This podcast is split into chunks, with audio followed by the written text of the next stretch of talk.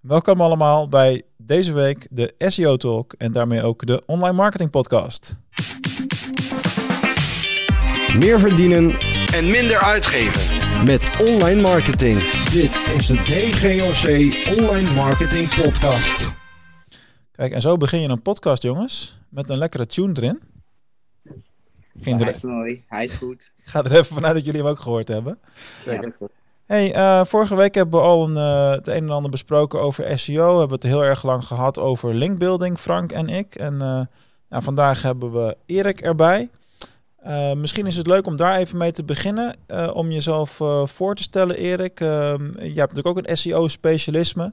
Misschien is het leuk om even kort daar wat over te vertellen. En over ja, waar jij nu je SEO-skills tentoon mag, mag spreiden. Ja, geen probleem. Ehm, nou ja, ik ben Erik, 34.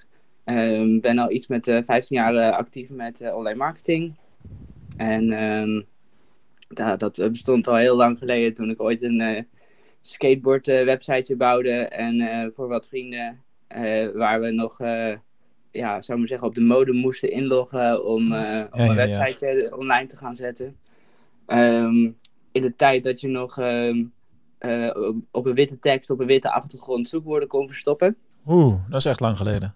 Dus dat, eh, ja, die tijd eh, ben ik eigenlijk begonnen met eh, mijn eerste SEO. Ehm, en nou ja, nu echt wel een stukje later ehm, werk ik nu bij eh, Petsplace. Ehm, en daar doe ik alle SEO voornamelijk. En daarnaast een klein beetje affiliate marketing en nog wat meer hand- en spandiensten binnen online marketing. Mhm. Achtergrond is voornamelijk technisch. Ik ben eh, ja, begonnen als eh, developer, vormgever. eh, en toen uiteindelijk later een beetje wat meer de marketing echt ingerold. Een poosje bij een webwinkel gewerkt. of tenminste best wel een aantal jaar bij een webwinkel gewerkt. die ooit is begonnen als een klein vloerenboertje. Laminaat verkochten ze. En ja, later is uitgegroeid tot een hu- grote huis- en tuinplatform. Cool. Ehm, en ehm, eh, daarna nog een poosje bij een bureau gewerkt. Nog wat verschillende kleine eh, ehm, ja, werkzaamheden gehad. En uiteindelijk nu eh, bij IJsvogel Retail, eh, bekend van eh, Boerenbond en Pets Place. Ja, precies. Ja, ik ken ze toevallig allebei, want eh, in Venlo hebben we zowel een boerenbond eh, aan de ene kant van de stad en uh, Pets Place, dat is ongeveer op eh, vijf minuten van mijn huis. Wat heel Ja. handig is als je een hond hebt. Ja, Dus, ik denk, eh, je ziet ook nog wel dat eh, sommige van, van die zaken bij elkaar in het, eh, in het pand zitten zelfs. Eh, ja, ik weet maar, het Boerenbond had ook, er was ook een tweede naam onder hetzelfde, label actief tot één of twee jaar geleden. Wat was die naam ook alweer? Want volgens mij welko- denk ik. Ja, precies. Ja, Ja. dan, dat liep hier in Limburg al wel redelijk door elkaar. Je kwam ze allebei tegen. En als buitenstaande consument dacht je dan van... hé, hey, wacht even, dat lijkt wel verdacht veel op elkaar. Ja, precies. Dus dat werd, eh, dat werd gedaan. Oké, Ja, nou, ze zaten ook in hetzelfde magazijn, dus eh, het zou zomaar kunnen dat, eh, dat ze heel goed vriendjes van elkaar waren. ja, precies. Nou, hartstikke tof. Eh, je brengt een bak aan ervaring mee. Dat is alleen maar, eh, alleen maar gaaf. Dus daar Ja. kunnen we lekker over, eh, over gaan, eh, gaan praten. Over welke, welke focuspunten je dan in je SEO hebt. En waar je allemaal op richt. Hoop te doen. Eh, Frank, jij bent er ook weer bij. Welkom. Thanks, zeker. Altijd we- mooi. Zijn er bij jou nog spannende dingen gebeurd de afgelopen week op SEO-gebied? Of is er nog opvallend nieuws geweest? Eh, nee, volgens mij geen opvallend nieuws. We gaan gewoon weer vrolijk door en eh, wachten op de update van mij. Ja, die is dus, dat is dus het nieuws, dat er een update aangekondigd is voor mij, nu al. Ja, dat is wel bijzonder inderdaad. Ja, eigenlijk eh, heb ik dat nog nooit gehoord, dat Google echt proactief gaat aangeven. Joh, bereid je erop voor. In mei eh, gaan al je rankings naar de knoppen. nou ja, dat is wel heel erg eh, zwa- zwartgallig eh, gesteld. Oh nee, dat hebben ze waarschijnlijk ook niet gezegd. Iets genuanceerder. Oké, ja, nee, dat, eh, dat is altijd weer afwachten. Kijk, je- zo'n update, je kunt je er niet eens echt op voorbereiden, vind ik. Je moet gewoon altijd doen eh, ja, datgene wat, eh, waarvan je weet dat het gaat werken. En wegblijven van alles wat, eh, wat er tegen kan, eh, kan gaan. En of, wel of geen update. Ja, als je een update hebt en je hebt er te veel last van, dan kun je ook beargumenteren dat je op bepaalde punten gewoon te laat was. Ja, klopt. Alleen bij deze hebben ze natuurlijk echt bewust aangegeven. Zorg ervoor dat je website gewoon goed geoptimaliseerd is voor bezoekers, de ervaring, de, die core web vitals waar het aan over gaat. Ja, ja, ja. Eh, zorg dat je die eh, goed op orde hebt, want het is een, weer een klein onderdeel van het algoritme waar we naar gaan kijken. Ja, dat zijn er eh, een stuk of eh, hoeveel honderden punten gebruiken ze wel niet inmiddels. Uiteindelijk gaat het erom dat eh, als ze twee sites hebben die gelijk scoren op alle, al die punten. Ja. Als je dan toch een iets betere gebruikservaring geeft, dan zal die site, jouw site in dit geval, naar, naar boven komen, hoger naar boven komen. Ja, dat lijkt me alleen maar zinnig ook uiteindelijk. Dat is wel heel toevallig. Ik heb gisteren voor twee totaal verschillende groepen lessen website usability gegeven. En dat laat, me, dat laat dan maar weer eens zien hoe actueel dat onderwerp is. Want ja, hoe beter de gebruikerservaring, uh, ja, hoe, dat kan Google ook allemaal meten. Dus waarom zouden ze het niet meenemen als uh, ranking factor? Dat is misschien ook wel een stuk zuiverder dan dat je gaat kijken naar uh, allerlei linkprofielen. Ja, zoals we vorige zeker. week besproken hebben. Ja, ja, ja, het hoort allemaal bij elkaar. Ja, wat dat betreft vind ik het een hele goede positieve ontwikkeling. Want ja, je zou er toch altijd je best moeten doen om de gebruikservaring op een website ja, optimaal te maken. Dat zal bij jou ook uh, heel belangrijk zijn, neem ik aan, uh, Erik. Bij een Pets Place wil je toch gewoon de kortste weg naar een bestelling hebben. Ja, absoluut. Uh, soms kan een, een seconde echt heel, heel veel betekenen. En vooral als je, ja, als dat echt 5 of 10 procent conversie kan vers ja, verschil in zit. Precies. Ja, dat is mega, mega, mega belangrijk dus. En in hoeverre zijn jullie hier echt al mee bezig, Erik, met die update voor mij? Um, nou ja, Petsplace heeft altijd wel uh, rekening gehouden met, uh, met snelheid. Alleen, um, ja, um, het, het is wel een, een, een, iets heel lastig. En vooral binnen Magento uh, is, is er gewoon echt heel veel winst nog te behalen. Ja. we zijn ook bezig met een, ja, een nieuw platform. Als in ook wel Magento, maar iets een nieuwe versie, een andere, ja, andere paar systemen erin. Um, en daar zijn we wel echt uh, wat meer op snelheid aan het focussen dan het huidige platform. Um, dus wij zijn nog, zou ik maar zeggen, niet helemaal klaar voor uh, de Core Web Vitals uh, update. Het is wel ja, goed je dat je daar nu al mee bezig bent, toch? ik bedoel, dat is wel... Maar we zijn in die zin er wel mee bezig. En kijk, um, ik, ik, denk dat het voor sowieso voor SEO belangrijk is. maar in eerste instantie voor je gebruiker belangrijk is. ja, je wil gewoon niet uh, drie seconden wachten voor elke pagina. Zo ja. is het gewoon. Nee, inderdaad. Ja, tenzij het aan je eigen verbindingen ligt. Ik heb dat wel eens als mijn verbinding in huis te langzaam is, dat ik gewoon uh, de, de wifi uitzet uit protest. Ik ga wel op 4, 5G. Ik vind het ook goed. Dat gaat, gaat er nog sneller ook nog soms. Maar goed, dat is heel, uh, heel praktisch uh, dingetje. Ik zal even een korte room reset doen. We zijn al 10 minuutjes bezig. Zo snel gaat de tijd. Er zijn weer veel mensen bijgekomen. Hartelijk welkom allemaal. Je zit in de SEO room hoger in Google komen, de SEO Talk. Wij doen het wekelijks. Op dit moment is dat 11 uur, maar het kan zijn dat ook door schema's van mezelf en uh, co-hosts dat we wel eens gaan afwijken qua, qua tijd in elk geval. Dus hou dat een beetje in, in de gaten. Uh, deze room wordt ook opgenomen voor de DGOC Online Marketing Podcast, die dan uh, ja, zo snel mogelijk nadat de room is geweest verschijnt. Meestal een dag of twee later ongeveer. Dus heb jij een vraag over SEO of heb je iets wat je wil uh, voorleggen aan ons als SEO-specialisten? Dan uh, steek even je handje omhoog, dan kan ik je naar het podium halen. En als je daar wat zegt, dan wordt dat dus ook buiten Clubhouse verspreid. Dan heb je die disclaimer bij deze ook gehad. Alright, uh, mannen. Bij, ehm, heb jij, Erik, de focus meer op Pets Place qua website of, of Boerenbond? Of is dat even belangrijk? Maakt dat niet uit? Um, in die zin is de focus voornamelijk uh, Best Place. Ja, dat, kan heel dat was heel duidelijk. Waarom? ja. ja. kijk, daar zit in die zin de meeste omzet. En um, ja, daar, de, daar gebeurt het meeste in. Um, het is nu natuurlijk wel, het tuinseizoen is net aangekomen. Dus we zien nu wel een kleine, kleine verschuiving. dat er wat meer aandacht uh, wordt gegeven aan uh, Boerenbond. Ja. Um, maar het, het, voornamelijkste zit eigenlijk nu voornamelijk in, uh, in Pets Place. En um, ja, die heeft een soort van met, de, of tenminste, die heeft met corona nog echt een uh, flinke verdubbeling gekregen in uh, bezoekers en, en bestellingen. En ja, daar zit nu het, het meeste werk in. Maar is er dan een reden dat dat bij Boerenbond is achtergebleven? Want op zich, die producten heb je ook nog steeds even hard nodig.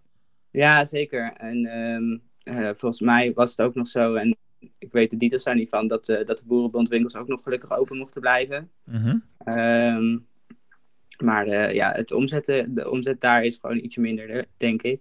Um, die cijfertjes weet ik niet uit mijn hoofd. Okay. Maar uh, daar zal het mee te maken hebben. Wat is binnen Pets Place de belangrijkste activiteit op het gebied van, van SEO? Want je kan een groot gedeelte van jouw tijd daar aan besteden, maar waar gaat, ja, dat, waar gaat het dan op? Um, in, in, die zin um, uh, kijken we vanuit de gebruiker. ehm, wat, eh, wat, wat hun het belangrijkste vinden. En vanuit het aankoopproces. Ehm, en bij Petplace eh, zijn dat puppies en kittens. Daar begint het eigenlijk. Ja. Ehm, en eh, vanuit, vanuit daar ga ik ook mijn SEO-activiteiten starten. Ehm, en eh, ja, ik ben nog maar echt heel eh, recent eh, daar begonnen. Ja, maar, vra- complete vragenvuur over een job waar je een paar weken zit. Is ook wel komisch. ja, ja, precies. Nee, maar daar, daar moeten we even rekening mee houden met de Ja, tuurlijk, die, ik, tuurlijk. die ik geef natuurlijk. Dus daarom Dat zeg ik begrijp er even bij. maar ik begin bij, pets, bij, ja, bij puppies en bij kittens. En vanuit daar ga ik verder naar, weet ik veel, puppybrokken. Naar ja, alles wat je moet weten over je puppy. Mhm. En eh, daarna gaan we door naar de grotere honden. En daarna is, eh, daarnaast is er ook een eh, marketingkalender waar de rest van de jongens en meiden van de marketing mee bezig zijn. En dat is eigenlijk seizoensgebonden. Dus ehm, eh, ja, nu hadden we, dus, zou ik maar zeggen, van de winter moest je je konijn binnen of buiten laten. Ehm, en nu, als de zon gaat schijnen, dan is het, dan is het trending dat je, dat je kippen, wat, je- wat je allemaal met je kippen moet gaan doen. Ja. Dus daar zit ook een soort van marketingkalender aan vast. Eh, en eh, die krijgt ook de nodige SEO-aandacht.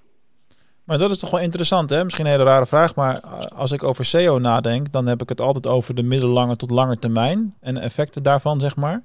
Dus in hoeverre, kijk, ik kan me voorstellen dat je al die seizoensgebonden dingen, dat die met name bij SEA een rol spelen met wanneer je welke campagne hebt lopen en wanneer je wel waar geld op gaat inzetten. Maar bij SEO kun je toch ook zeggen, nou het is nu eh, september, ik ga alvast content schrijven over eh, het zaaien van gras voor eh, wat je bij Boerenbond kan kopen in maart. Ja, zeker. En in die zin loopt de marketing, eh, de contentkalender, zou ik maar zeggen, voor op de marketingkalender. Ehm, precies. dus eh, je gaat ervoor zorgen dat je de, inderdaad op tijd de content hebt klaarstaan. Dat je op het moment dat het van belang is, dat, eh, ja, dat je, zou maar zeggen, het hebt staan. Ja, precies. En Ja. wat is dan je, je window? Hoeveel, hoeveel maanden haal je daarvoor? Eh? Ja, het, het mooiste zou ik, eh, zou ik twee, drie maanden eh, vinden. Ehm, maar eh, ja, dat is nog niet zo lang als ik er werk.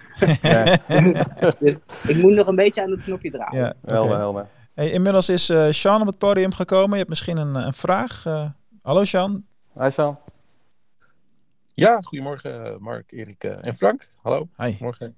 Hoi. ehm, ik heb een vraag eh, wat betreft SEO. Ik heb, eh, zelf heb ik een eh, website in damesportkleding. Ehm, ik heb in de afgelopen jaren heb ik eigenlijk helemaal niks gedaan aan SEO. En daar ben ik sinds kort mee begonnen door dat iemand anders te laten doen. Maar ja, ik ben een ondernemer, dus ik wil graag zelf ook wel een beetje een vinger in de pap hebben. En ehm, wat ik eigenlijk wou weten, wat is nou voor SEO eh, nu het allerbelangrijkste? Bijvoorbeeld om een blog te hebben met keywords erin. Is dat een van de belangrijkste onderdelen, zodat je echt eh, beter zichtbaar wordt, eh, bij Google dus? En of ligt het aan andere factoren? Is het meer de metadata? Want bij mijn website heb ik zo'n Joost-tool Mhm. geïnstalleerd. Nou, het lukte me nooit om alles op groen te krijgen, want Herkenbaar. ja, vooral omdat het dus artikelen zijn. En ja, je gaat niet bij ieder artikel een, een, een hele tekst van eh 900 woorden neerzetten. Of ja, het zou wel kunnen. Maar ja, in principe zie ik het andere merken zie ik het niet doen. Mhm. Dus ik denk van nou, en die staan toch allemaal op één. Of dus, dus nou ja, misschien is er een andere weg daarvoor. Eh, aan de andere kant, eh, met dat blog. Ik heb er laatst zelf eentje geschreven. En toen, pats boem, alles groen. Ik dacht, wat de fuck, hoe kan dat?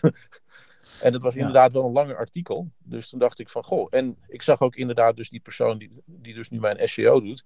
ehm, ja, die zag ik dus inderdaad langere teksten schrijven. Mhm. Met keywords erin. En eh, ja, dus eigenlijk op die keywords eh, zijn de prestaties nu wel verbeterd. Dan staan we nu inmiddels op pagina 2, terwijl het eerst 74 was.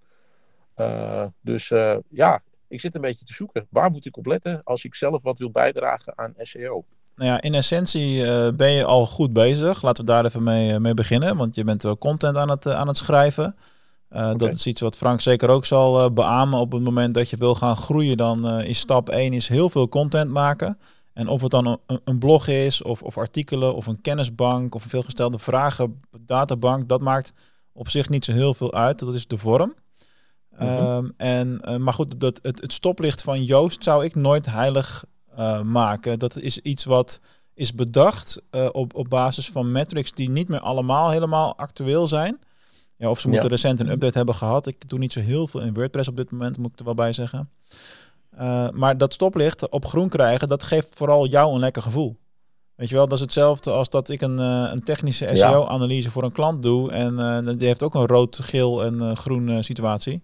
Ja, hoe Ja. meer dat op groen staat allemaal, hoe beter jij het gevoel hebt dat je bezig bent. Terwijl eh, ik haal ook wel eens eh, sites eh, die eh, bovenaan in Google staan door de analyse en door de mangel. En dat zijn vaak de slechtst scorende sites op allerlei gebied. Dus ja, de, uiteindelijk is, is SEO is een totaalplaatje en iets voor, voor- waar op de lange termijn. Dus, Ja, dus korte termijn re- rendement en resultaat, dat is lastig in mijn optiek. En je moet altijd kijken naar, oké, waar wil je over een jaar staan? Een van de dingen die ik monitor altijd, bij mijn eigen site bijvoorbeeld, is hoeveel bezoekers had ik uit eh, Google eh, ten opzichte van dezelfde maand een jaar geleden. En Als daar een stijgende lijn in zit, eh, ook ten, in combinatie met wat ik wil bereiken, dus wat mijn doelen daarbij zijn. En het er zijn ook nog bezoekers van hoogwaardige kwaliteit. Dus, dus qua bezoekersgedrag doen ze ook de dingen op mijn site die ik belangrijk vind. Hè, want dat Mhm. hoort er ook bij natuurlijk. Eh, ja, dan weet je dat je op de goede, goede weg zit. Maar het is altijd een mix van, van techniek, content en, eh, en een stuk linkbuilding eh, wat daarbij komt, komt kijken. Ja, ja. Dus die optelsom. Oké, dus dat betekent eigenlijk dat Joost een beetje een soort van schijnveiligheid geeft. En dat je denkt, oh wauw, alles op groen, het zal wel goed zijn.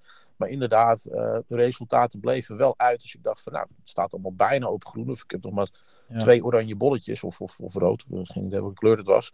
Maar ik zag inderdaad geen resultaat. Ik dacht van, nou, dat is wel gek. maar dat is dus, eh, oké. Ja, maar goed, er komt natuurlijk veel meer bij kijken. Hè. Eh, Ja. Je hebt ook te maken met populariteit, mate van concurrentie. eh, Ja. Heel veel factoren spelen daarbij een rol. Het is niet zo van, oké, heel veel partijen hebben de indruk, mensen die niet in de marketing of in de SEO zitten, hebben vaak de indruk, SEO, kun jij dat even voor me regelen, Mark? En wat kost me dat voor een maand? En dan is Ja, het geregeld, toch? Nee, niet, niet, dus. Het is een doorlopend proces. Het blijft continu eh, hard eraan eh, aan werken. En dat is een eh, belangrijk verschil. Dat is ook waarom eh, Erik bijvoorbeeld, die is feitelijk nu gewoon de SEO-specialist van Petsplace. Nou, Erik, vertel maar, hoeveel, hoeveel tijd per week kan jij besteden aan, eh, aan SEO en hoe lang ga je dat nog doen? Ik eh, zou, ehm, ja, hoeveel uren zitten er in de week? Dus Ja, ik zou ze allemaal kunnen besteden. En ehm, eh, ja, dat is in die zin ook wel. Sommige teams hebben gewoon een, eh, een paar eh, spe- SEO-specialisten. en het bestaat niet alleen uit eh, wat je zegt, content. Kijk, als je een eh, Joost alle bolletjes op groen hebt, ja, dan is het een indicatie dat wellicht je content in orde is. Ja, maar ja, dat wil Ja. niks zeggen over het zoekwoord aan zich. Hè? Je kan het zoekwoord eh, kan je onderzoeken van hoeveel mensen zoeken erop per maand. Hè? En wat is de intentie van dat zoekwoord? Eh, bijvoorbeeld het woord puppy in mijn geval. Ehm, wil dat zeggen dat iemand dan een puppy wil kopen? Of wil hij spullen voor zijn puppy kopen? Wat is de intentie van het zoekwoord? Hoeveel wordt erop gezocht? Ehm, en en hoe ver zit hij dan in het koopproces? Hè? Van, eh, als iemand een puppy wil kopen, dan is, ja, dan is het een flink koopproces, maar niet bij de juiste winkel, want wij verkopen geen puppies. Dus zo, eh, ja, zo heb je met heel veel dingen te maken. En ehm, daarnaast heb je natuurlijk, eh, ja, wat je al eerder ook zei, van linkbuilding. Ehm, het is niet de enige factor. Je hebt blijkbaar ook een snelle website nodig en een gebruiksvriendelijke website. En de code moet allemaal in orde zijn en allemaal hartstikke leuk. Eh, maar ehm, ja, ook je linkbuilding eh, speelt dus blijkbaar een rol. Van, hè, je kan je bulletje op groen hebben staan, maar als je dan met het juiste keyword. Maar als je, zou ik zeggen, concurrentie heel erg hoog is en andere mensen ook eh, hun bolletje op groen hebben, hebben bij wijze van, dan eh, ja, verlies je eh, gewoon op, op autoriteit. Ja, ja, ja. Nee, dat is helemaal duidelijk. Maar zou het dan niet misschien zo kunnen zijn dat een ondernemer, want vaak willen ondernemers snel resultaat zien, ook al is het niet altijd realistisch, omdat ze misschien in- en outs niet, niet helemaal kennen. Is het dan niet misschien verstandiger om in plaats van voor SEO voor SEA te gaan? Dus eigenlijk betaalde traffic. Ehm, ja, dat is een beetje kiezen tussen korte en lange termijn. Ik zou het, eh, als het Ja. kan, allebei eh, inzetten natuurlijk. Oké, oké. Dus eigenlijk Ja. kun je al gewoon meteen een begin maken met een combinatie van SEO, maar ook SEA. Oké. Ja, je zou ook kunnen beginnen met SEA. Hè, en dan weet je in ieder geval uiteindelijk wat de zoekwoorden je opleveren. Ehm, en dan kan je bijvoorbeeld eh, daarop gaan, eh, gaan sturen met je SEO. Oké, oké. Toevoeging, eh, ik sluit me helemaal aan ook eh, bij Mark en Erik. eh, er sta je niet te veel blind op die groene bolletjes in ieder geval. Nee. Ehm, ik denk, weet je, als ondernemer wil je natuurlijk gewoon vandaag nog eh, je producten verkopen. Alleen je wil ook, een duurzame manier waarvan je weet dat je onderneming ook gewoon op langere termijn omzet blijft opleveren. En dat het ook hand in hand kan gaan. Ehm, dus ehm, ik zou zeker ook kijken om met een klein budget te experimenteren in ieder geval. Je kan Google Ads proberen te gebruiken, maar ik denk, weet je, fitnesskleding zag ik volgens mij. Ja. zijn natuurlijk wel wat dure zoekwoorden. Ehm, Ja. Je kunt ook kijken naar eh, Facebook ads, om daar met een testbudget het een en ander te doen. Dat zie Ja. ik toch wel veel e-commerce shops eh, eh, mee starten eigenlijk. Ehm, om, om daar al de eerste ja, verkochte producten mee te realiseren. Op basis daarvan weet je eigenlijk ook wat al beter wat er loopt. Ehm, en ondertussen kan je eigenlijk gewoon zelf aan de slag blijven gaan zoals je nu al doet. Je kunt gewoon blogs schrijven over de beste fitness leggings, de trends in fitness leggings. Deze celebrities dragen fitness leggings. Weet je, je kunt al zoveel hartstikke leuk artikel daarover schrijven. Ja, Dan ben je volgens mij al heel eind eh, onderweg. En als laatste denk ik, is het nog wel handig om even naar de categorieën te kijken. Want op de site zag ik nu een heleboel ehm, producten staan, maar ik zag nog niet echt eh, tekst rondom de categorieën staan. Dus als je zoiets hebt als tops of eh fitness leggings, schrijf Oh, dan ook wat het is en wat je ermee kan, specifiek op de categoriepagina. Ja. Met als doel dat die pagina's ook hoger in Google komen en niet een soort verzameling zijn van allerlei producten, maar dat er echt een soort relevantie is voor Google. Oké, dat is echt een gouden tip. Dankjewel. Oh, Ja, super. graag gedaan. Heel goed. Super, dankjewel jongens. Ja, heel veel succes. Dank je. Dank je. Dank voor je vragen. Hoi. Het eh, voorbeeld wat Erik net gaf, dat was ook wel heel erg eh, herkenbaar eh, aan mijn kant. Dan moet je voor degene eens opzoeken, Erik. Ik heb in 2014 een boek geschreven, Succes met e-commerce. En daar zit één hoofdstuk over SEA in. En ik heb destijds om de zoektypen uit te leggen. En toen hadden we die plus broad modifier nog, het plusje dat wat nu, wat nu gaat verdwijnen. Toen heb ik als voorbeeld genomen, ik wil dierenknuffels verkopen. Dus een knuffeldierenwinkel, zeg maar. Maar dan gewoon de plusje variant. Dus een speelgoedwinkel die ook knuffels verkoopt, zoiets. En eh, toen had ik als voorbeeld dus de zoekterm hondenknuffels. ja, die gebruik ik Ja. in mijn training ook al vijf jaar. En dan krijg ik altijd de lachs mee op mijn hand. Ik heb ook één keer iemand van Pets Place trouwens in een groep gehad. Dus dat was wel komisch. Maar dan kun je er uit gaan leggen dat eh, je niet gevonden wil worden op eh, honden knuffelen. Maar wel op eh, eh, puppy knuffel speelgoed of whatever. Plusje puppy of dat soort dingen. Dat, dat, dat Ja, of van die warmteknuffels waarschijnlijk. ook kan nog. Ja, ik nog niet eens aan gedacht. Ja. Dus zo zie je maar hoeveel, eh, hoeveel mogelijkheden er zijn. Dat is echt bizar, als je erover na gaat denken. Ik doe even een korte room reset, want het is alweer bijna half twaalf. Wat gaat de tijd toch idioot hard elke keer als we dit doen. Welkom allemaal, leuk dat jullie luisteren naar de, de SEO Talk eh, met eh, mij, Frank en deze week ook Erik erbij. Eh, we praten over allerlei handen dingen rondom zoekmachine-optimalisatie, met name voor Google natuurlijk. Deze podcast, sorry, deze podcast, voor mij nou, deze room wordt ook opgenomen voor de podcast, de online marketing podcast. Als je op het podium wil komen, steek even je handje op, dan kunnen we jouw vraag behandelen over SEO. Uh, wees je ervan bewust dat als jij live uh, hier op uh, het podium komt, dat dat ook wordt meegenomen in de uitzending buiten Clubhouse. Dat was weer een mooie reset. Die moet ik voor de podcast wel elke keer uit gaan knippen trouwens, denk ik jongens. Vinden jullie? Wel, ja. Anders wordt het een beetje irritant, denk ik. Ja, ja dat zou ik zeker doen. Alright, alright. Um, ik heb ook nog wel wat input meegenomen voor, uh, voor deze week. Uh, wel even benieuwd wat jullie daarvan uh, van zeggen, qua, qua strategie dan, zeg maar. Ja, precies. Wat is jou deze week opgevallen, Mark?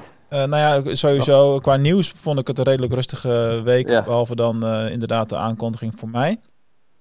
Maar um, ik heb een knoop doorgehakt voor, voor mijn projecten om te gaan werken met een PR-specialist, zeg maar.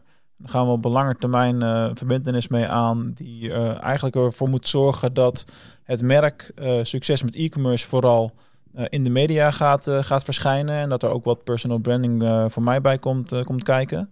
Nou, dat gaat betekenen dat in de komende half jaar waarschijnlijk allerlei berichten met linken en dergelijke naar die site zullen, zullen gaan. En we zitten nog in de brainstormfase, dus alles moet nog besloten worden.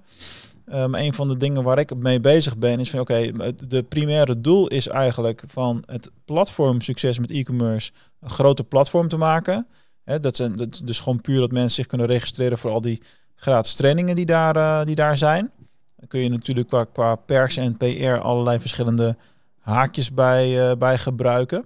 We beginnen waarschijnlijk met retail, omdat retail uh, het echt wel kan gebruiken, zeg maar. Wat e-commerce kennis en daar niet voor hoeft te betalen. Daar begint het dan natuurlijk mee. Um, alleen een van de twijfelpunten die ik heb in, de, in dat hele PR-verhaal is: ga ik dat nou ook rechtstreeks op succes met e-commerce laten landen in de persberichten? Of ga ik een, een goede landingspagina op uh, dgoc.nl uh, maken? Omdat tot nu toe, de afgelopen tien jaar, alle focus qua SEO op dat domein is komen te liggen. Dus die heeft natuurlijk veel meer waarde al opgebouwd. Uh, en ja, dat is qua ranking natuurlijk heel erg logisch om er verder te gaan. Dus ga je een, een zijstap maken via die route? Of, of zeg je, nee, gooi het gewoon op de platform rechtstreeks en dat kan ook waarde opbouwen op zichzelf. Wat zouden jullie doen? Ja, eigenlijk is het een soort van vervelende situatie wat je zegt. Ik uh, herken het ook. Bij Petsplace hebben we ook uh, een, dierenwinkel of een, een dierenarts, Vetsplace. Heel toepasselijk. Ah ja. Um, en um, uh, artikelen die bijvoorbeeld gaan over uh, ja, zieke dieren of dat soort dingetjes, die wil je eigenlijk zetten op de Vetsplace website. Maar die, hebben, die heeft te weinig autoriteit of ja. te weinig aandacht gekregen in de loop der jaren. Uh, dus zullen die artikelen minder snel gevonden worden. Dus gooien we ze alsnog op uh, Petsplace. En linken we dan natuurlijk uiteraard uh, door naar de Vetsplace web website.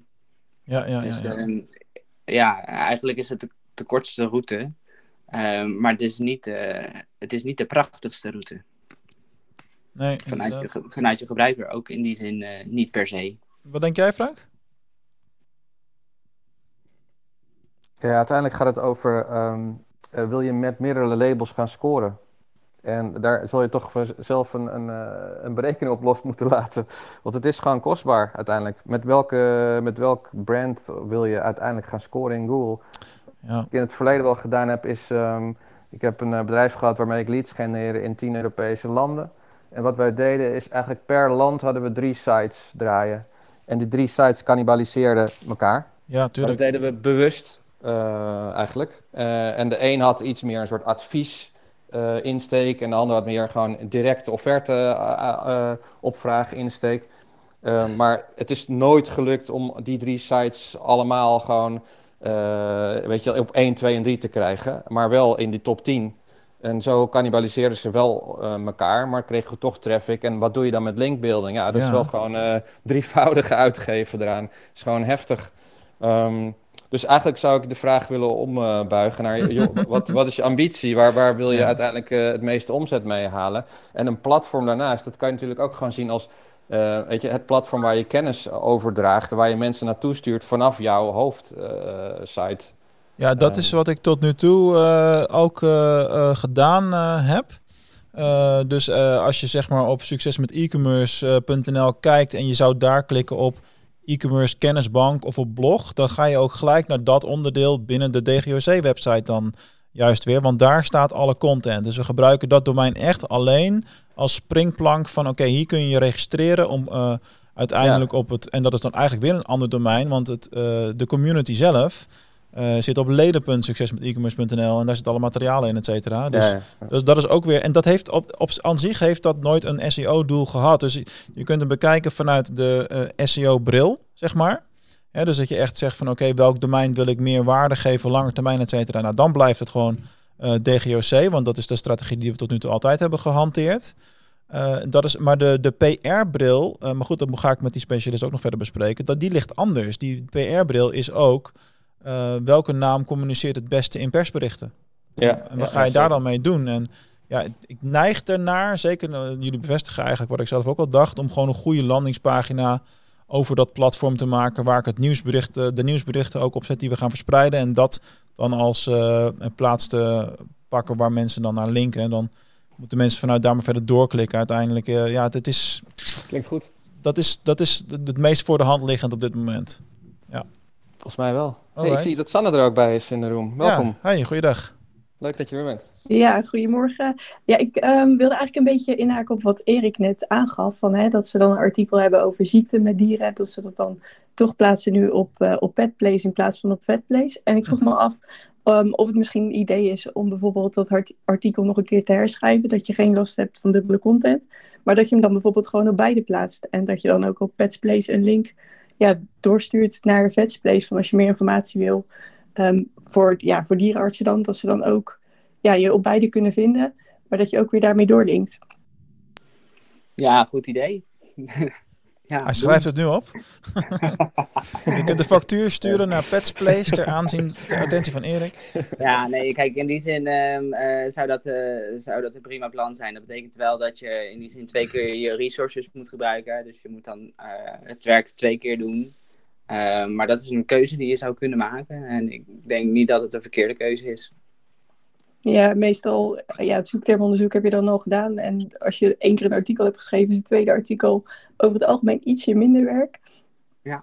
En um, ja, ik vind het eigenlijk wel interessant dat je bij Petsplace werkt. En ik vroeg me eigenlijk gewoon, ja, eigenlijk vanuit mijn eigen interesse af, uh, hoe groot jullie marketingafdeling is. Uh, onze hele marketingafdeling staat volgens mij uit 18 man, of uh, mannen en vrouwen. Um, en een klein deel daarvan is echt puur online. Uh, maar er, er zit ook heel veel uh, ja, die de winkels inrichten. Dus we hebben een hele testwinkel in, uh, in het hoofdkantoor waar ze zou maar zeggen, de schappen inpassen en inmeten. En of het dan oh, ja. in de winkels past als ze, als ze iets kopen en hoe het er dan uit moet zien. En ja, daar wordt allemaal vanuit het hoofdkantoor over nagedacht. En die zitten in die zin ook in de marketingafdeling. Um, en uh, daarnaast uh, hebben we ja, een paar dingen doen we dan zelf in huis. Dus content en SEO doen we nu in huis.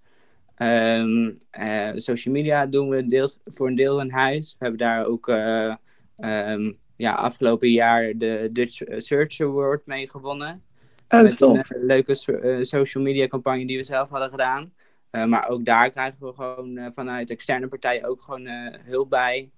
Um, en ja, ads doen we nu in die zin uitbesteden. Um, en um, ja, dus, dus voornamelijk content gerelateerde dingetjes. En zoals social, dat doen we voornamelijk in huis.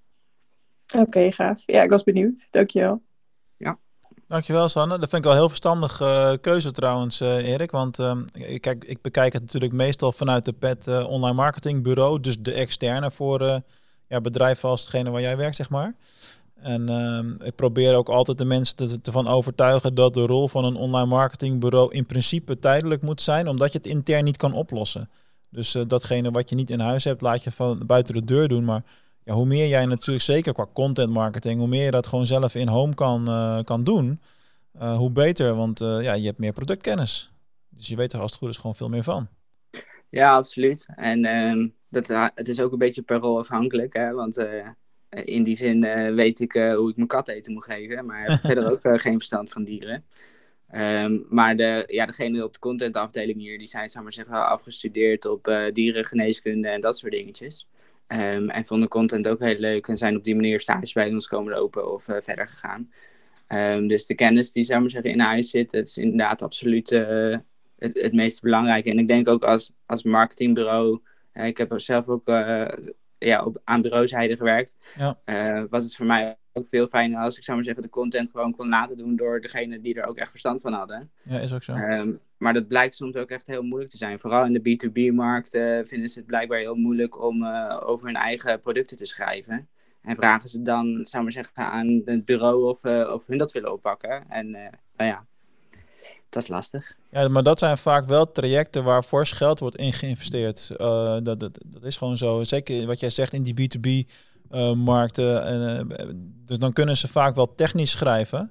Alleen om er een leuk eh, commercieel verhaal van te maken, dat blijkt dan toch heel erg moeilijk te zijn. Dus niet zo ja, dat dat per definitie fout is om dat dan buiten de deur te doen of zo, zeker niet. Alleen uh, het is wel goed om uh, vanuit het perspectief van een bureau wel aan je klant dan duidelijk te communiceren van luister, als we die route gaan bewandelen, uh, dan wordt het een, forse, een forsere investering als wanneer je dat in-home kan, kan oplossen natuurlijk. Maar ja, dat is altijd discutabel, want in-home dan moet je de mensen ook hun uren daaraan laten besteden. Dat kost uiteindelijk ook geld. Dus dat is weer Ik denk relatief. wat ook een verschil is, is waar, waar je in eh, tussen B2B en B2C content is. eh, bij consumenten heb je natuurlijk, weet je, uiteindelijk gaat het om, eh, om ja, hondenvoer of een, een eh, weet je, dat zijn eh, producten waar eh, veel volume op zit, wat mensen echt kennen en waar de, de aankoopreis is super kort. Terwijl in B2B, jou, kan je er soms wel eens gewoon een half jaar over doen om een product aan te schaffen. Ja, En eh, zeker als het om een eh, vliegtuig gaat of zoiets dergelijks. En er zijn een heleboel mensen die daar een plasje overheen moeten doen om uiteindelijk eh, een handtekening te zetten op die offerte. Dus je hebt veel, wat ik wil zeggen is, je hebt meer content nodig bovenaan die funnel. Je kan een heleboel content schrijven over het product zelf in B2B. Of het nou toegangspoortjes zijn of die Boeing. Eh, alleen dat is content die pas relevant is als je onderaan de funnel zit wanneer je al een aankoopbeslissing wilt doen. En bij B2C is dat eigenlijk eh, bijna andersom. Zou je veel meer content kunnen realiseren die onderaan in die funnel zit. Natuurlijk ook bovenaan, daar valt ook genoeg content te realiseren. Alleen, ehm, dat is denk ik wel het grote verschil waarom mensen in B2B vaker met bureaus samenwerken om die content te realiseren. Want ja, het is gewoon eigenlijk niet te doen in-house om dat allemaal te maken, omdat ze juist alleen met het product bezig zijn. ja, dat is wel waar. Ja. Een hele andere en, eh, bedrijfscultuur ook vaak. Dat zeker. en, en iets anders, Erik. Jij zei over dat jullie mensen hebben zitten die, eh, nou, die in ieder geval eh, zelfs afgestudeerd zijn in, in dierengeneeskunde of zoiets in die richting. Ehm, communiceren jullie dat ook op de site? Ehm, weet ik eigenlijk niet.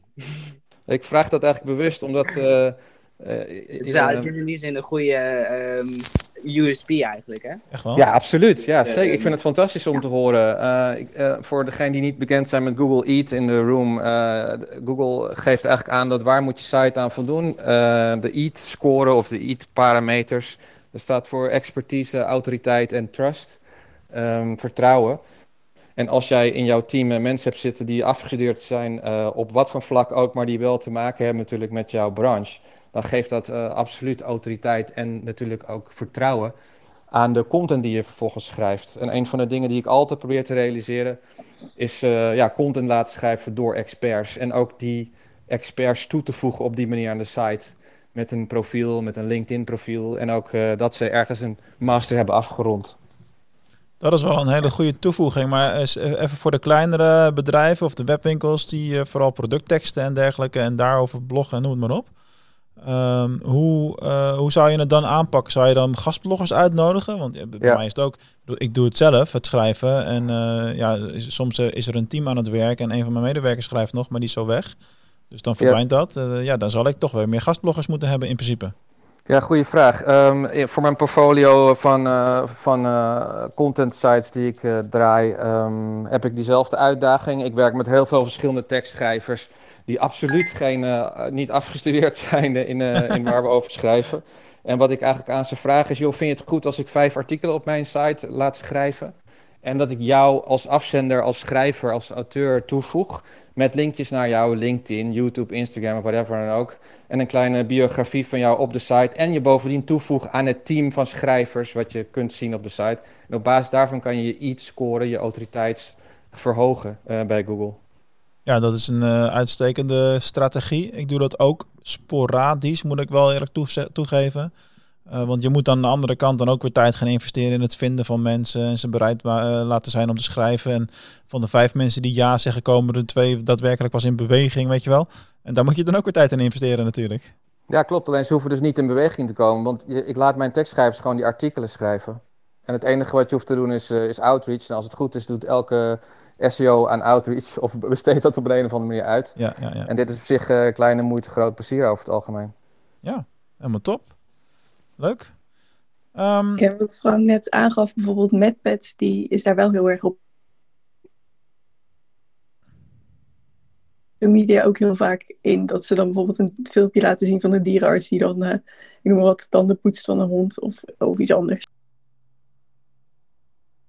Ja, goede toevoeging, eh, Sanne. Ik, heb, ik ken het zelf niet, maar ehm, ik, ja, het, zeker in de Your Money or Your Life niches, waar het, eh, het begint dan eigenlijk met, eh, met gezondheid met name eh, heeft Google een behoorlijke slachting uh, uh, heeft er plaatsgevonden door Google in ieder geval de afgelopen jaren. Als jij een site schrijft over wat voor een puistjes of allerlei andere nog ergere ellende je kunt hebben, als je dat niet kunt onderbouwen, en dat bedoel ik niet met een linkje naar een wiki of zo, maar dat je toch ergens iets van een medische achtergrond hebt op die site, dan wordt het erg lastig om daar nog ja, eigenlijk nog mee te scoren in Google. En dat, en dat zal uiteindelijk wordt de AI van Google zo slim dat ze ja, dat eigenlijk voor alle niches, alle markten ook uh, zullen gaan inbouwen, waardoor alleen het beste resultaat naar boven komt bij de zoekvraag. Nou, dat is wel een moeilijke geweest hoor. Ik heb ook meegemaakt dat een, uh, een klant van mij daar heel veel last van heeft uh, gehad. En dat was totaal ten onrechte, want het was echt een, spe een super specialist. En die had gigantisch veel content. Dat het heeft zeker een half jaar geduurd om dat allemaal weer te herstellen. De, qua SEO-posities en dergelijke. Dat is best wel bizar hoe dat gegaan is. Ja, dat, ja, dat zie je toch vaak. Dat, uh, weet je, dat, dat er toch een soort foutje, whatever. Ik bedoel, ook die algoritme-updates zijn natuurlijk niet feilloos. Uh, meestal als je toch niks geks hebt gedaan en je toch nog steeds gewoon hartstikke goed ervoor staat op die EAT-score, zeg maar. Dan zie je dat het in principe kan herstellen. En alleen ja, wel een half jaar. Het is wel zuur als je daar gewoon je business omheen hebt gebouwd. Nou, zeg dat wel. Ja. Alright. Um, Jij noemde net Erik de Dutch Search Awards, de, dat jullie daar een, eh, de, de prijs hebben gewonnen, of een prijs van een van de categorieën. Hoe uh, gaan jullie daar uh, nog een keer op inzetten? Of is dat gewoon een one-time? Of had jullie bureau het idee van, hé, hey, daar moeten we een case op insturen. Dat is uh, leuk voor de prestige. Want ik ben daar één keer geweest in een soort van journalistachtige rol. Het is toch wel echt een vak. het is leuk voor het vak en voor, voor de mensen die erbij betrokken zijn. Maar ja, in jullie ja. geval doet het natuurlijk niks naar de consument toe. Kijk, voor het bureau, wat, het, wat erachter zit natuurlijk wel. Eh, als ik een case voor instuur en je zou iets winnen, dat, dat is natuurlijk logisch dat je daar wat aan hebt. Maar wat, is, wat was voor jullie het belang daarin? Nou, wij hadden, um, uh, degene die we gewonnen hadden, was het beste in-house team. uh, dat is mooi. Dus, dus dat was gewoon uh, ja, een fantastische titel. Um, en dat was wel met een case die we hadden ingezonden, de social media case in dit geval. Um, maar ook uh, een van de bureaus waar we mee samenwerkten, die, uh, die was wel genomineerd met een, uh, met een case van ons. Okay. maar die is uiteindelijk niet gewonnen. Maar die had zich gelukkig mogen prijzen met zes anderen die die wel had gewonnen. um, dus um, ja, kijk, vooral het, het in-house team, dat was gewoon super tof. En ja, ik ben er zelf gelukkig over, tenminste, ik ben er zelf destijds niet bij geweest, helaas. Maar uh, omdat ik er toen nog niet zat. Nee, ja, logisch. Maar uh, ja, het is uh, super tof om zo'n. kijk, ik, ik heb zelf ook die Dirt Search Awards gevolgd en gekeken. En ja, nu heb ik, zou maar zeggen, zelf die prijs op mijn bureau staan. Terwijl ik hem nog niet eens echt verdiend heb. Omdat ik er zelf nog niet was. Ja. Maar ik vond het wel super tof om bij te zijn. Terwijl je nog ergens anders werkte. Ja. ja. ja, en toen dacht jij van dat team wil ik ook onderdeel uitmaken. Uh, nou ja, toen, uh, toen nog niet. Nee.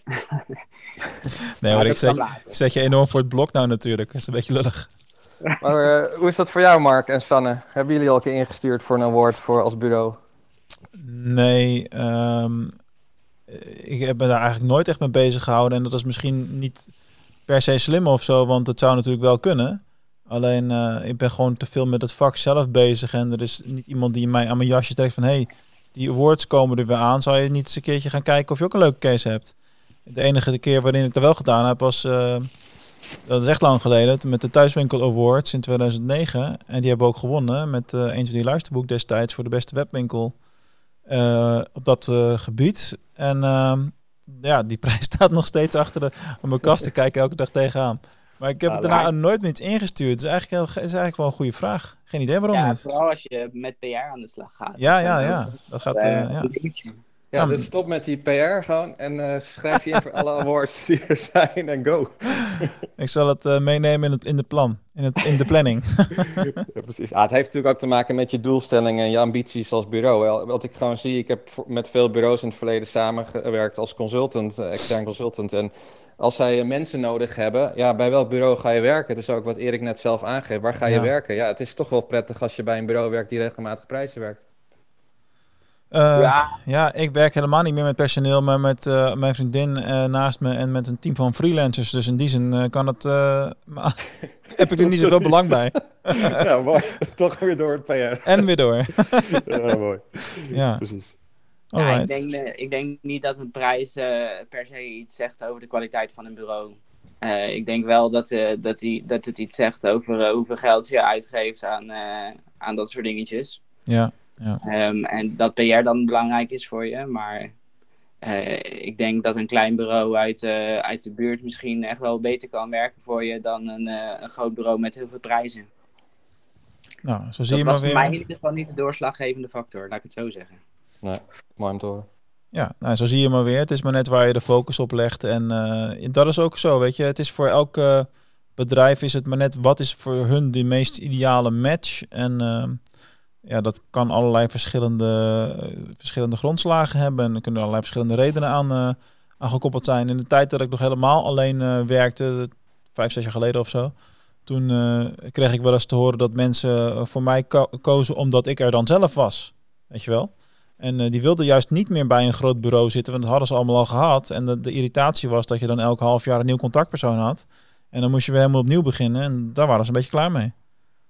Ja, het is Ja. gewoon type, het is ook positionering. Met, met wie wil je zelf, wie zijn jouw ideale klanten? Waar wil je voor werken? Ja, ja nou, ja, dat is ook zo.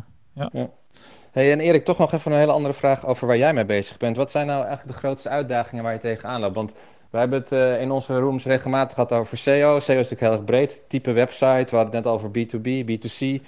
Ehm, jullie hebben een, een, ja, een e-commerce eh, site, wat weer een specifieke uitdaging heeft. Sean kwam er ook al natuurlijk eh, over ter sprake. En wat zijn nou, nou jullie grootste SEO-uitdagingen eigenlijk? In eerste instantie het opvoeden. Ehm, en met opvoeden. En eh, hoe ze hun content moeten schrijven. Ehm, je zou zeggen dat het bij een eh, organisatie als Petsplace misschien al helemaal in orde zou zijn, maar dat is het absoluut nog niet. Ehm, en ehm, ja, de brug van eh, IT en marketing is ook heel ingewikkeld.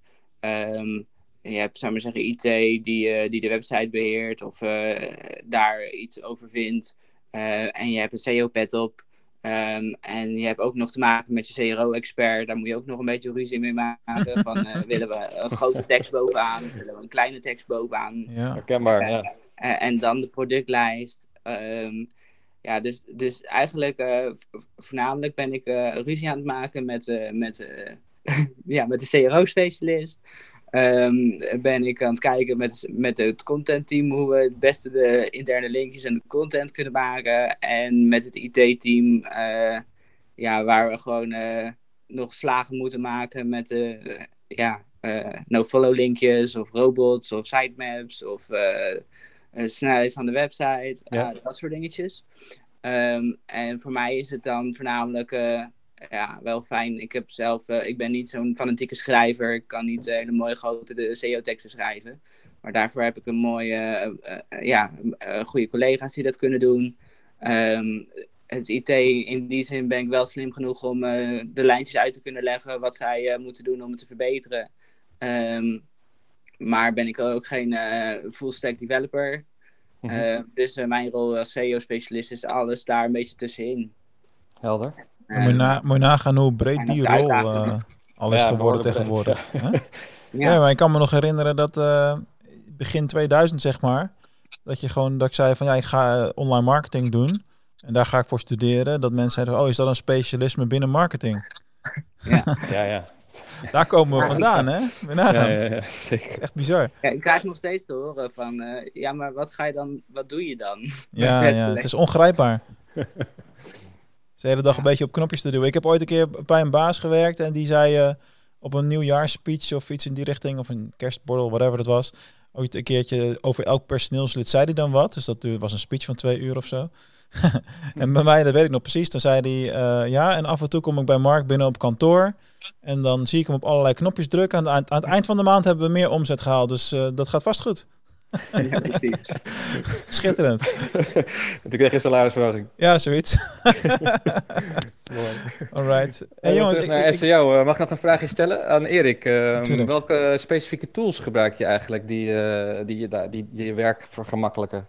Ja, daar moest ik even een schoon schip voor maken. Ehm, ik heb hiervoor bij een bureau gewerkt en eh, daar had ik ondertussen wel mijn eigen setje tools waar Ah, ik maar ja. graag mee werkte. Eh, en toen ik natuurlijk eh, ja, nieuw bij Petspace aankwam, eh, toen lagen daar twee tools. Toen dacht ik van ja, maar daar wil ik helemaal niet mee werken. Daar heb ik wel ooit eens mee gewerkt, maar